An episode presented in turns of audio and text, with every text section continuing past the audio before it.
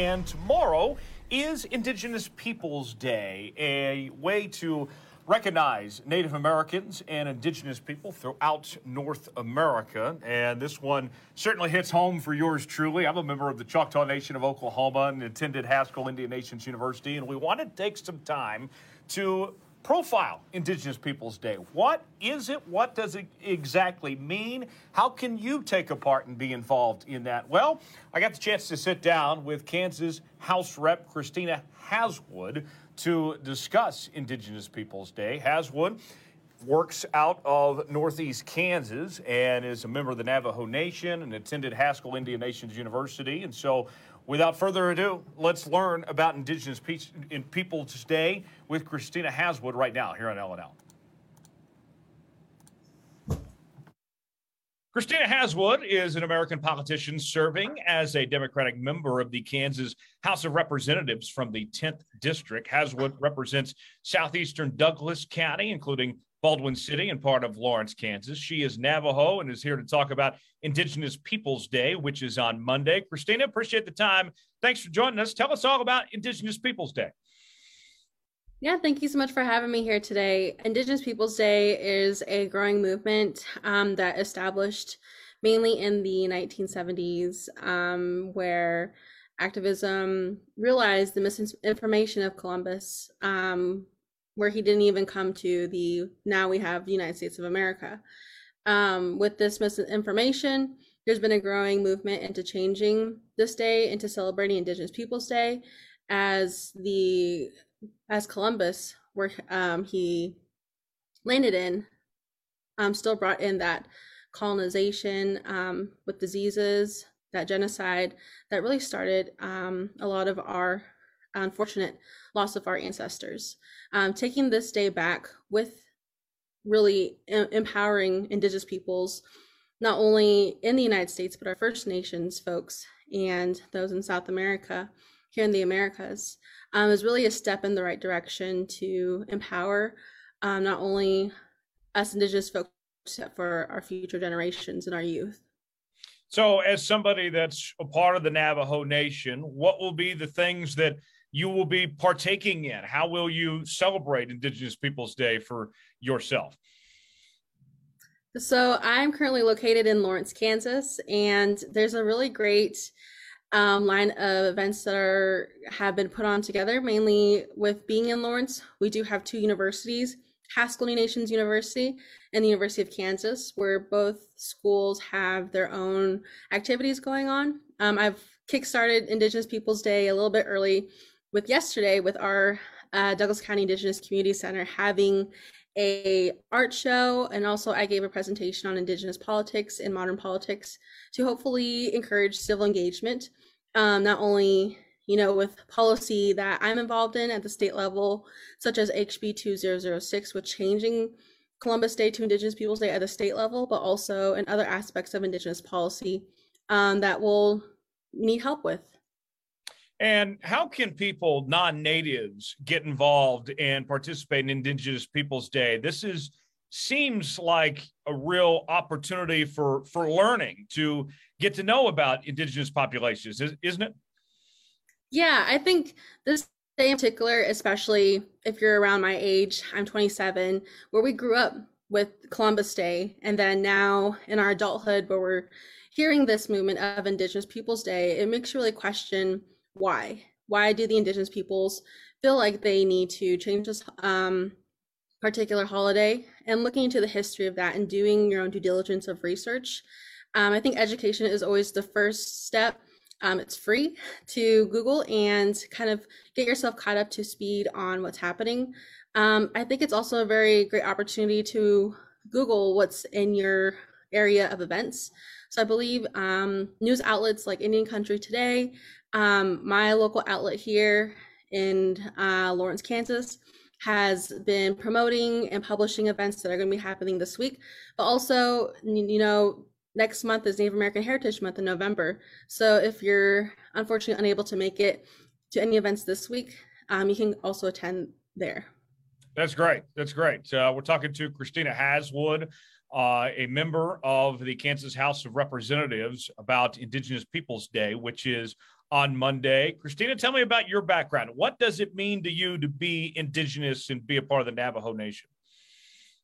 This is a really great question. Um, I'm what you considered an urban Native American, which means I didn't grow up on my reservation. So I grew up here in Lawrence, Kansas. And that has its own different perspectives and lived experiences. Um, growing up in a predominantly um, non native town, um, it was always a struggle to be really proud of who I was as an Indigenous person, um, as a Brown person.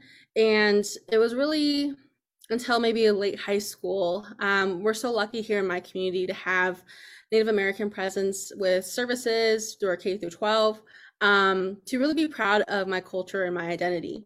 Um, my parents grew up on the reservation and made that hard decision to raise me, my younger brother, off so we can have opportunities. Um, and living in this lived experience um, and learning through how to be proud of my culture and my heritage, but also balancing that with academics and living in this Western society, how to thrive in this Western society, um, and also now my new journey in politics and how to balance that um, in a very appropriate way um, has been a journey in itself. And to really be um, proud of where we come from, proud of our ancestors and their sacrifices, um, in a time in history where unfortunately we're losing a lot of our culture, we're losing a lot of our languages.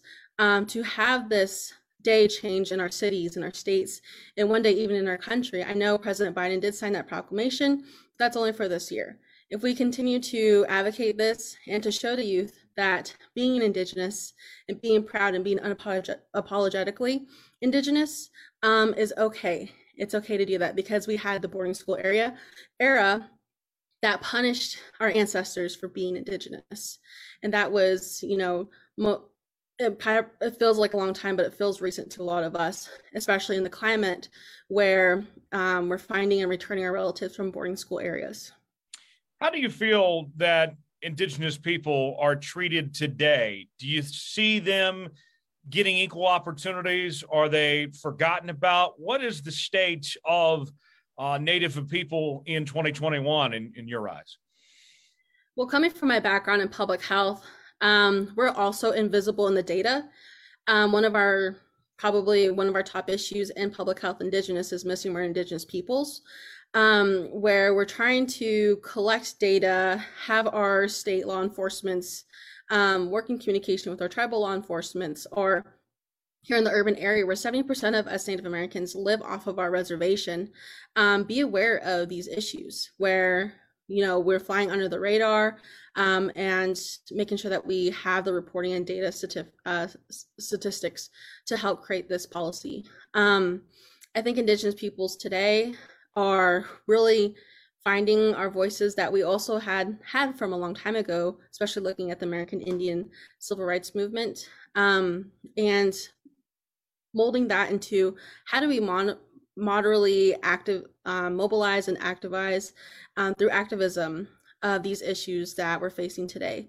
It's really great to not only elect Indigenous peoples to office, but also to empower our youth into all areas of fields to bring that representation, to bring that voice that hasn't been at the table, and to create a better future for all of us.